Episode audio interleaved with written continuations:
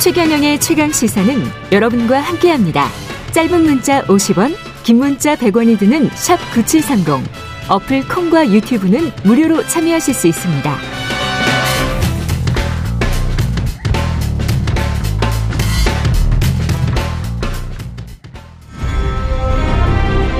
공정, 공익, 그리고 균형.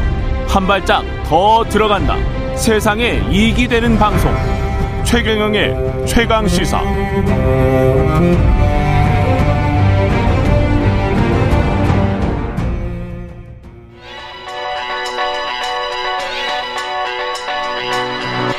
최강 시사. 김봉신의 눈.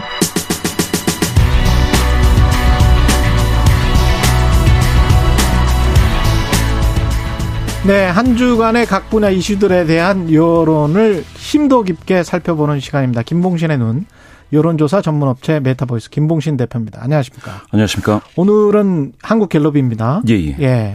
한국갤럽 자체 조사이고요. 지난 7월 26일부터 28일까지 사흘간 진행됐습니다.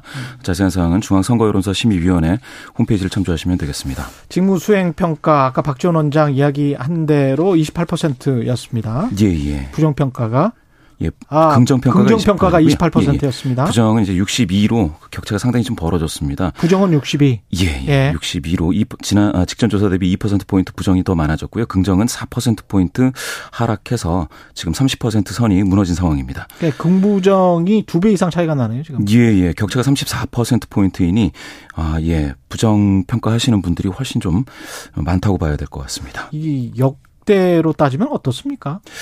역 대 이제 이렇게 빠른 시기에 30%선 아래로 곤두박질 친 경우가 음.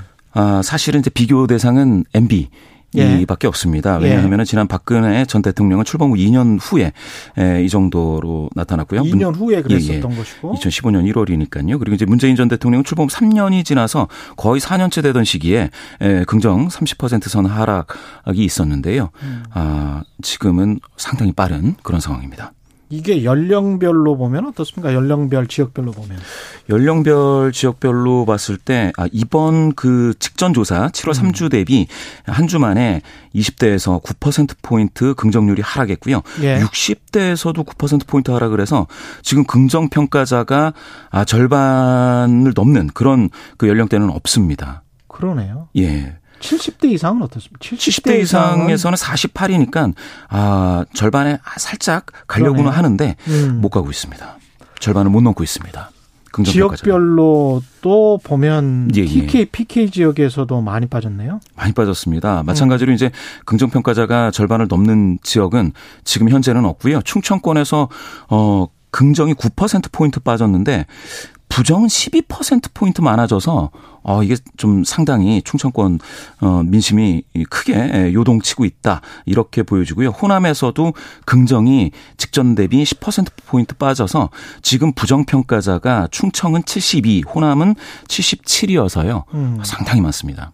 경찰국 신설이나 이런 것들이 좀 영향을 미친 거라고 봐야 됩니까? 아, 예, 정확히 보셨습니다. 예. 예, 부정평가 이유를 물어봤더니 뭐 인사, 경험, 자질 부족, 무능, 경제 민생 살피지 않는다 이런 게 이제 많이 나왔는데요. 그거는 그 전부터 나온 거고. 나, 그렇죠. 예. 계속 나왔던 것인데 단일 이슈로 경찰국 신설이 4%포인트.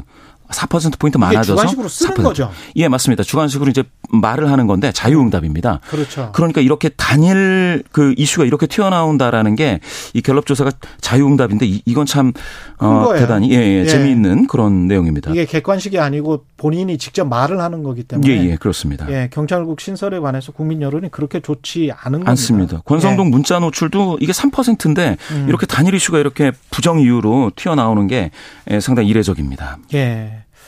그리고 이게 저 정당 지지도도 그래서 비슷해졌네요. 예, 정당 지지도가 36대 36으로 음. 어 양대 정당이 이제 예, 동률입니다. 이렇게 같아졌는데 역대로 이렇게 같아진 게 박근혜 정부 때는 출범 후에 3년 8개월 정도 그렇게 흐르고 나서 같아졌고요. 예. 문재인 정부 때는 출범 후에 4년 5개월이 흘러서 음. 어, 두 정당이 아, 아주 비슷해졌다. 이렇게 봤는데 지금은 3개월이 3개월이 예, 되기 전에 안 예, 되는 예. 시기에 완전히 붙었습니다.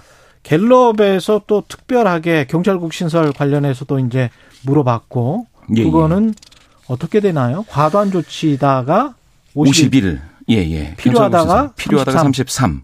예, 예. 그러니까 경찰이 권한 남용을 견제하기 위해 필요한 조치다가 33, 음. 그러니까 3분의 1밖에 안 되고요. 어, 정부가 경찰 조직을 통제하려는 과도한 조치라는 게 에, 절반, 51이 나왔습니다. 경찰서장 회의에 대해서는 어떻게 생각했습니까? 경찰서장 회의에 대해서도 정당한 의사 표명이다. 가 59니까 10명 중 6명입니다. 그렇죠. 그리고 이게 부적절하다는 음, 집단, 부적절한 집단 행동이 26%니까 4명 중 1명에 지나지 않습니다. 그렇게 되네요. 예. 경제 상황에 관해서도 지금 이렇게 금리가 오르면 나한테 예. 유리하냐 불리하냐 이걸 물어봤더라고요. 예, 예. 그렇습니다. 불리하다가 58. 로 나왔습니다. 상당히 많이 나왔고요. 유리하다는 11%밖에 안 됩니다. 유리하다는 예, 예.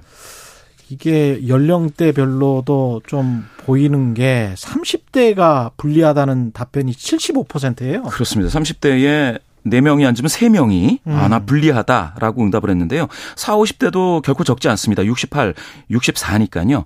예, 3명 중에 2명 이상은 지금 불리하다. 금리 인상이 이렇게 응답하고 있습니다. 예, 경제 여건도 지지율에 영향을 뭐 암묵적으로 미칠 겁니다. 예, 맞습니다. 예, 이게 어떻게 해야지 극복할 수 있을까요? 지금 대출 뭐 부, 어, 부채 이자 부담을 이야기하는 그런 음. 분들이 70%나 돼서요. 예, 불리하다는 분들의 좀 더 이게 에, 에, 대출 이자 부담. 예, 예. 이런 부분에 대해서 좀 정책적인 에, 뭐 배려가 있어야 되는데 지금 이번에 뭐 휴가를 못 가는 휴가비가 부족해서 휴가를 못 가는 세대주 뭐 이런 사람들한테 바우처를 좀 지원한다든지 뭐 이런 게 좀 없습니다. 예전에 MB 때는 좀 있었거든요. 명절에 음. 중소기업에 이제 자금을 확 풀어가지고 급여가 연체되면 안 되니 노동자가 명절에는 급여를 받아라 이런 조치가 있었는데 지금은 이런 정도의 정책적인 배려가 좀 보이지 않는 것 같습니다. 정책들. 예, 그렇습니다. 예. 여론조사 전문업체 메타보이스의 김봉신 대표였습니다. 고맙습니다. 예, 감사합니다.